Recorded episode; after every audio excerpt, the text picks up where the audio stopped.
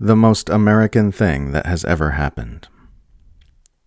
A man set himself on fire outside the Israeli embassy in Washington today. He said he did it in protest of the genocide in Gaza. Independent journalist Talia Jane reports that she was able to obtain footage of the incident, which the unnamed man apparently recorded himself. Jane reports that the man said he is an active duty member of the U.S. Air Force and that he will no longer be complicit in genocide. After igniting, he repeatedly yelled, Free Palestine. According to Jane, a police officer showed up pointing a gun at the man's burning body. I guess that's just what American cops do when they aren't sure what to do. Someone who was actually trying to save the man reportedly yelled, I don't need guns, I need fire extinguishers. This just might be the most American thing I have ever heard of. It's more American than the fake bald eagle cries they put in Hollywood movies. It's more American than monster trucks and mass shootings.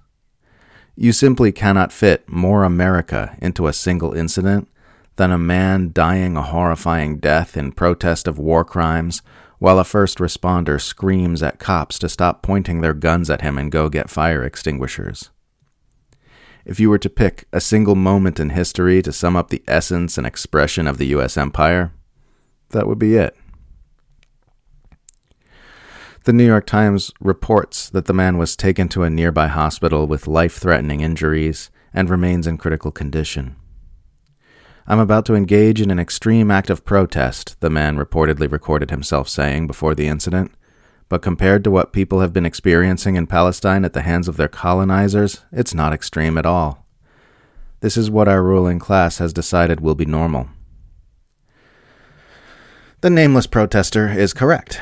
People in Gaza are being burned alive, are suffocating to death under collapsed buildings, are having operations and amputations without anesthesia, are starving to death, are watching their loved ones die, are experiencing suffering that very few of us here in the West can even imagine. And our ruling class is absolutely attempting to normalize this for us. This isn't even the first self immolation we've seen in protest of Israel's US backed atrocities after October 7th. Back in December, an unnamed protester with a Palestinian flag self immolated outside the Israeli consulate building in Atlanta. And as I reflect on this, I can't help thinking how many Israel supporters have self immolated in protest of October 7th? How many Israel supporters have self immolated in protest of the super serious anti Semitism crisis they claim is making Jews feel unsafe in their communities? Surely their claims are just as serious and sincere as those of Palestine supporters, no? Of course not. This has not happened, and the very idea is laughable. Israel apologists insist that it is they and their favorite ethno state who are the real victims in all this, rather than the population of Gaza who has seen tens of thousands of Palestinians annihilated while Israeli soldiers openly celebrate their mass displacement and death. But you don't see them self immolating. You see them cheerleading for ethnic cleansing and genocide. They wouldn't do anything to cause themselves pain or inconvenience to promote their pet agenda. They wouldn't even miss brunch for it. It's a horrific thing, burning alive. I suspect that pretty much everyone who's ever self immolated has had serious regrets about it within the first few seconds.